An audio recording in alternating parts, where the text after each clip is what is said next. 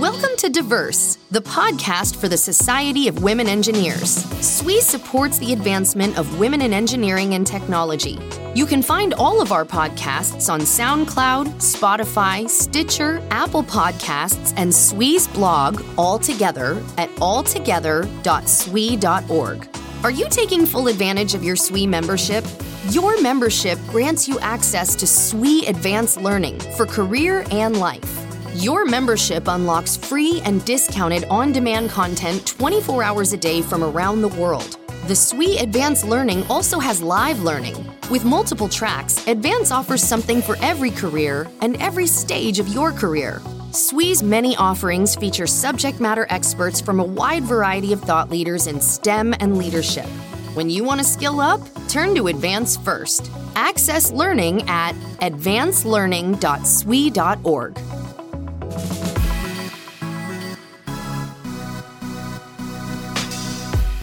Hi, I'm Rachel Morford, President of the Society of Women Engineers.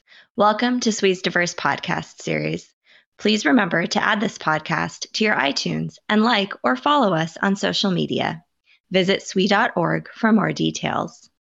I'm joined today by Katie Obaggy, a senior specialist on the Technical Functional Excellence team in Indianapolis, Indiana.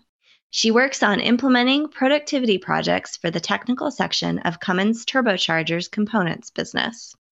She's been an active member of SWE since 2010, holding various leadership roles, including president of the Central Indiana section. Thanks for joining us today, Katie. Thank you so much for having me.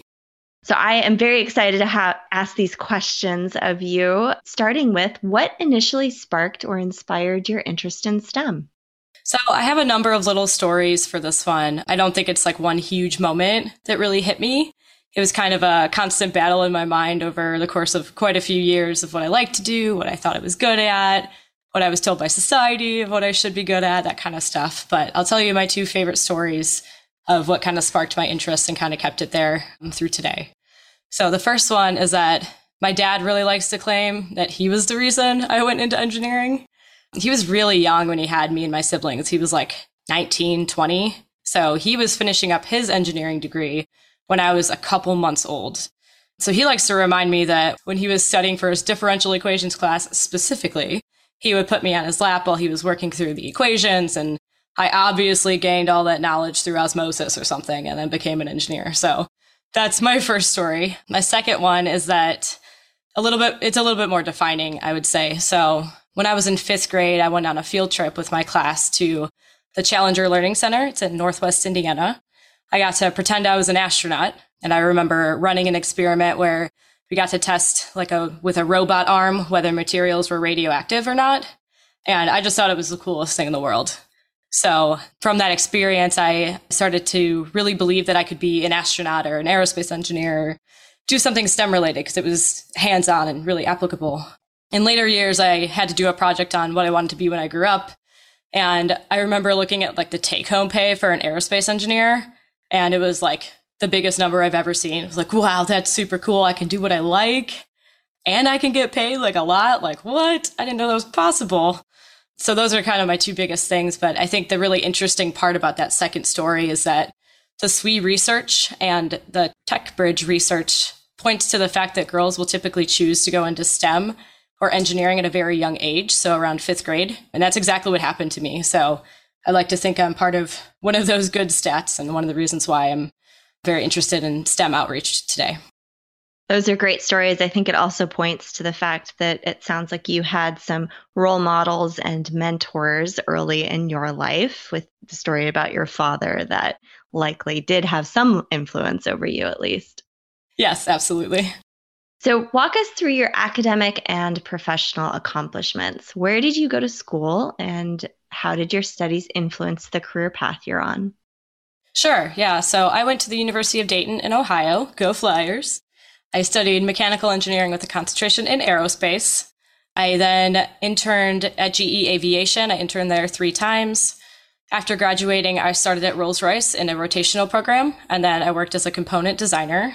And then after that, I moved to Cummins Turbo Technologies, working in systems integration engineering for on-way applications. And now I'm still in CTT, but I work in the technical functional excellence team. So some of my accomplishments, I'll highlight one or two from each of those little sections, if you will. I'd say, so I would say the biggest thing that I learned in college is about community. That's Dayton's like biggest thing is learning about community. So using your skills and your, the things that you know to make other people's lives better.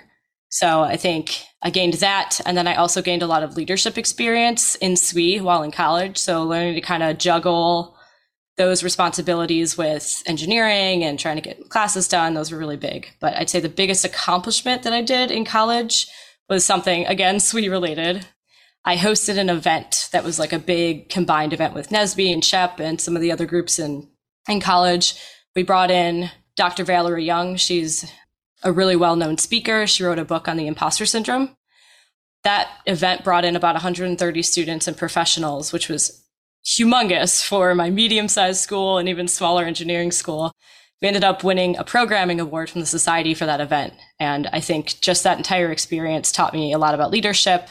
It also taught me a lot about making good teams and then networking as well.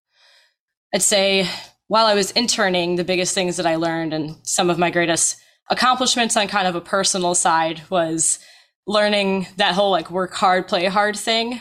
I didn't realize that that was a thing. I think my parents are really like low key. So growing up, they were always very chill. And then I realized that like I could have a really fulfilling life by not being the same as my parents. So that's one of like those personal things that I learned from that. And I have lifelong friends from interning there, just meeting new people and learning about all the different opportunities that there were in the world. From Rolls Royce, my biggest accomplishment, I think, was working on the lifing team. Autocorrect likes to correct that to lifting team, so that is not the same, as it turns out. Um, but that team was, when I first started on that team, it was a really short staffed group. So I felt like I had to really come up to speed really fast and learn about literally the most important parts on an engine that could make or break the engine, that could crash an aircraft. Like every single thing that I did, every calculation that I did was literally life or death for some people. So that was really an eye opening experience for me to learn all of that. And then to actually publish some documents through the FAA and just some of those safety documents, I think was a huge accomplishment, especially for how young I was at that time. And then I'd say at Cummins, my greatest accomplishment, technical on the technical side, was validating the 2021 on highway turbo. I think that was really cool because it was so different than anything else I'd experienced to that point. The aerospace business is just so different where everything's kind of removed. You know that your part is on the engine spinning somewhere and you're on an aircraft, but like you can't really see it. You don't really get the opportunity to see it in the wild, if you will. But at Cummins, you get to see your stuff on engines in the field. Every time I drive on the highway, I'm like, oh, that's my turbo. That's super cool. So I think that was just a really cool thing to see and be able to kind of touch. And then I'd say the other thing that I've learned at Cummins so far is that they're really, really good at diversity inclusion. It is literally the most diverse and the most inclusive team and just groups of people that I've ever met in my entire life. I think people there really really live the diversity and inclusion values. And I, I, think that's something that I will always carry with me is just how well, well, how well the company does it. So I say those are my, my biggest accomplishments and learnings over my career so far. Those are all great examples. Thank you for sharing them with the listeners of the podcast. I know as many engineers likely can attest seeing your hard work in real life out on the field or when it's gone into production is definitely a, a pretty special moment for each of us. So I definitely can connect with what you just described. Absolutely. Yeah. Now I understand my dad more when he used to do that. so we're going to talk a little bit about goals and we talked some about your SWE roles, and obviously, I imagine you have professional goals as well.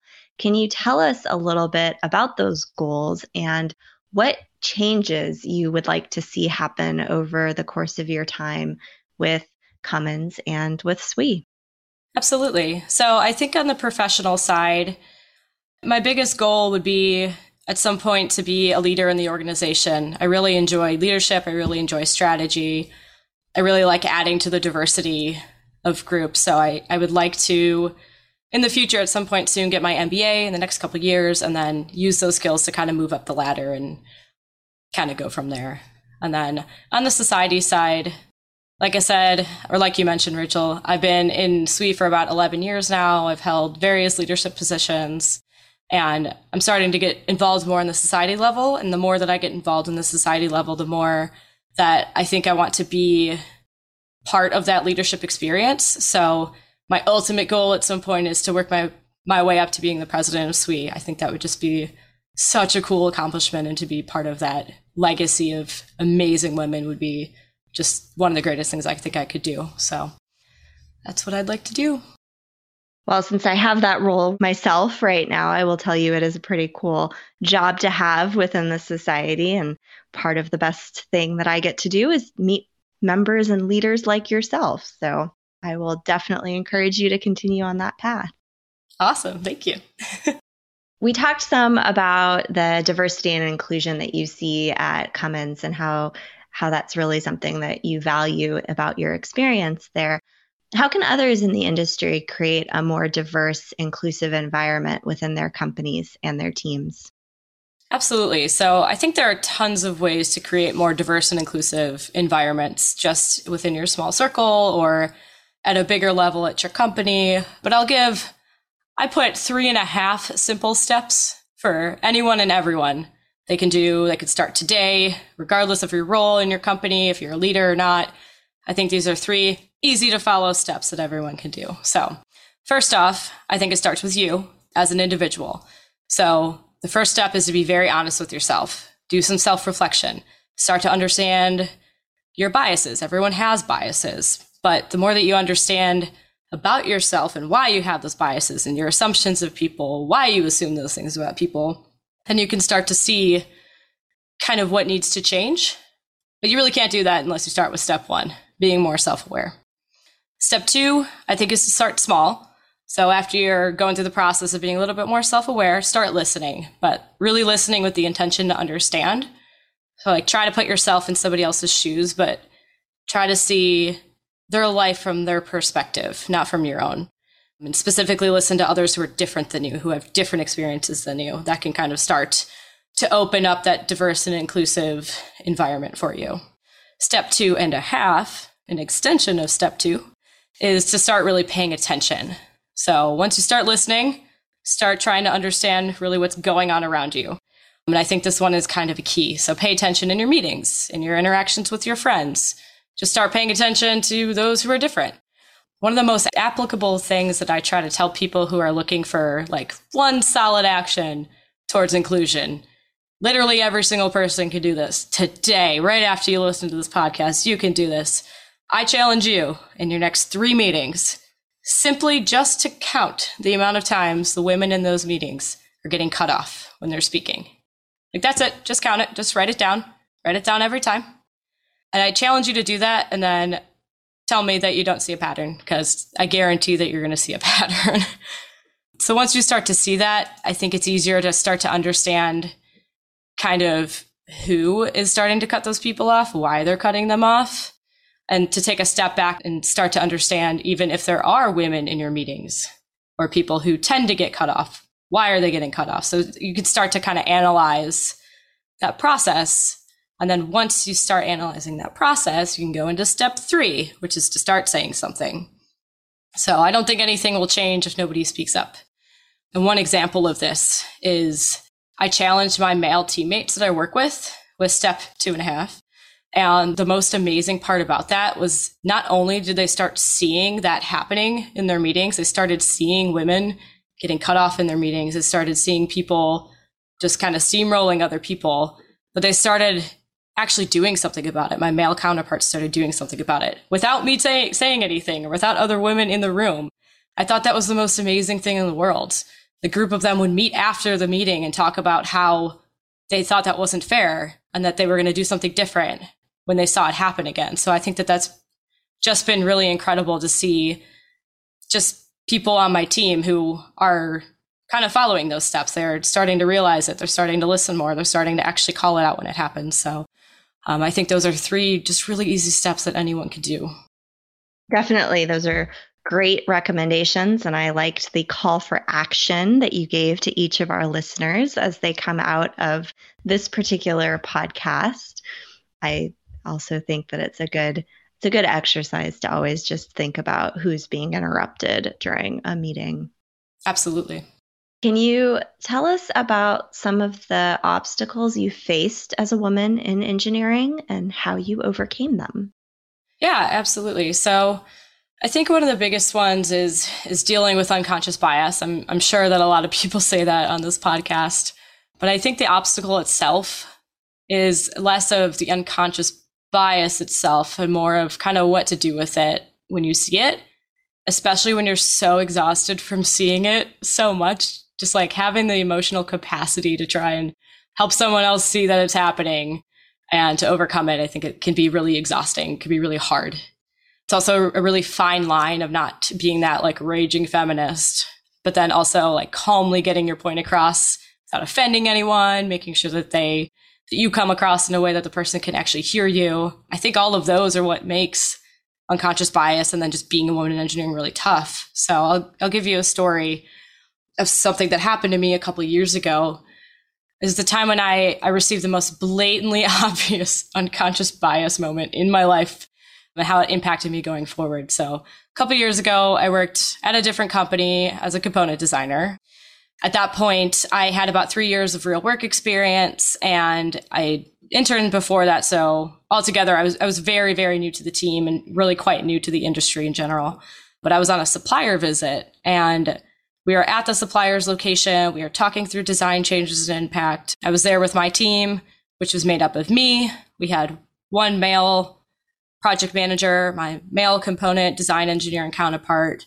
And then we had the supplier team, which was made up of about, I think it was two or three male ma- manufacturing engineers, and then the male director of engineering for the company. So we were talking through some of the changes. The manufacturing engineers wanted to change one of the dimensions of a chamfer on something on the component I was designing because they didn't think that they could make the new dimension with what I was trying to change. So I asked the question about about the manufacturability of that dimension. If I made it bigger or smaller, how would it change what they were doing? And the director of engineering steps in and he takes literally the next 10 minutes explaining what heat transfer was and how heating something up makes it expand. To me, an aerospace engineer, I have a focus in heat transfer specifically. I was so dumbfounded by that interaction that I literally, I just didn't say anything. I didn't know what to say. I couldn't say anything. I was just so, just so taken aback that he thought that I was so dumb or that he just assumed that I had, I didn't know anything about engineering, especially because I was the one who made that change. It was, it was so dumbfounding. So I was so caught off guard. I just didn't say anything in the moment. And I think that's one of the biggest things that I regret. So I tried to talk to my colleagues after after the, the meeting and nobody saw it on my team. No one understood what the problem was or that there was even a problem. They all just were like, oh, yeah, this is just what this guy does, or this is just how life is. People just try to explain stuff to you. And that, that was like, no, that's not right, you know? So once I got over the shock and started analyzing it more, I started to make a commitment to myself that from then on, I would call it out right away once I saw it, once I once I realized that there was a problem, like I don't care really how I say it because something needs to be said, and I figured that the the more that I did that, the better I would get at it, and I have. So I'm glad that I I made that commitment, but the other part of that is also making it really obvious to the other people around me. So if I were to go back in that time, I would have gone to my colleagues and said, "Hey, did you see this happen? why didn't you see this happen? Here's what happens when it happens next time. This is how you should look out for it. And we can work together better to make sure that this doesn't happen again. So I think the biggest thing that I learned from that is definitely when you see something, say something, bring it up, don't shy away, get people on your side to see it, and you could just make a better environment for everyone. What's a really great takeaway from that experience, which I'm sorry you had to to go through. I know a lot of people who've experienced similar situations. It's one of the most frustrating experiences that any of us can have. And going into going off of that, you know, it can obviously be difficult as a working woman, especially one in a leadership role, to find a healthy work life balance. What do you do to unwind and disconnect from your professional responsibilities? Sure. Yeah. So this is one of those concepts that I struggle with just a little bit. I think just because of the verbiage of balance, because I think it's less of a balance at this point, especially with working from home. I see it more of like an ebb and flow, if you will. So less of like juggling the balls in the air, more just like, this is what I need today. So for me, I think as long as the things that I'm doing every day push me towards making my life feel more fulfilling and feeling less burned out, then I think that I am better off. Please note that this is coming from someone who has no kids or huge major responsibilities. So if you're listening to this, like, how does she do this? Take that with that grain of salt, please. I am not a parent, so that is a whole different level of responsibility. But I would say at this point in my life, I'm just one of those people who I just don't like to slow down. So I get more anxious from sitting still or doing like, I can't really do that like meditative self care thing. It's not bad. It's just not for me, really. So I just try to be really honest with myself about the signs of burnout and what I need to do to make myself feel better from there. So in general, I feel the best when I feel like I've accomplished something. I feel like the more I do in a day, the better off I'm going to be for the future. So if that means that I need to work really hard and I need to work extra hours, then fine. But then I kind of find my peace in going out with friends or trying to do something completely different. I think one of the biggest things that I learned in college was how much your like subconscious works for you in the background. So if I have a really big problem that I'm working through either in work or even in SWE, I can't figure it out, the best thing for me to do is to completely do something so different. So I either do some crafting activities or I go outdoors, I work out, I play a sport, I go out with friends. And then usually that thing that's kind of bothering me will hit me like a eureka moment. So I'd say in general, I focus less on balance and more on the things that I like to do every day to to kind of get me towards my goals and feel less burned out. That makes sense. Absolutely, Katie. Thank you for sharing that. I think the concept of balance is different for every person and it varies as we go through different phases of our lives and probably even as we go through different weeks of our of our lives. So, thanks for sharing what you do. If you could give any one piece of advice to current engineers who would like to move up the leadership ranks, what would it be? Sure. I'm actually going to share two just because I can. The first one would be that I believe networking is key. I think that joining SWE is like probably the best thing that you could do. Honest to God, not just saying this because it's a SWE podcast, but because it has literally helped me in every single step of my career so far. It's the best way to network. It will be with you every step of your career in life. So that's my number one. Number two, I would say get really good at conflict resolution. Part of making teams and working in a more diverse and inclusive world is that whole diverse part. And diversity by definition means that we're all different, which means we are inherently going to have conflict in what people believe, why they believe that, all that kind of stuff. So learning how to confront conflict in a really healthy way and then having emotional intelligence to know when and how to confront that conflict, I think is probably the most important thing that current engineers could do, people who are going into leadership, really anyone in the in the corporate or STEM world at this point. I can certainly resonate with that concept, Katie. So thank you. And and really thank you so much for taking the time to speak with us today. I think the advice and tips that you've shared on everything from how to deal with unconscious bias when we encounter it in the workplace or in our daily lives to your your recommendations about how to take a step back from work and find that eureka moment in the times when you're not thinking about a problem directly and networking obviously i definitely second the join SWE comments that you've made but your observations about getting good at conflict resolution i think are all fantastic for our listeners on this podcast. So thank you very much for joining us. Thank you so much for having me. I'm Rachel Morford, and for all of us at SWE, Thanks for listening.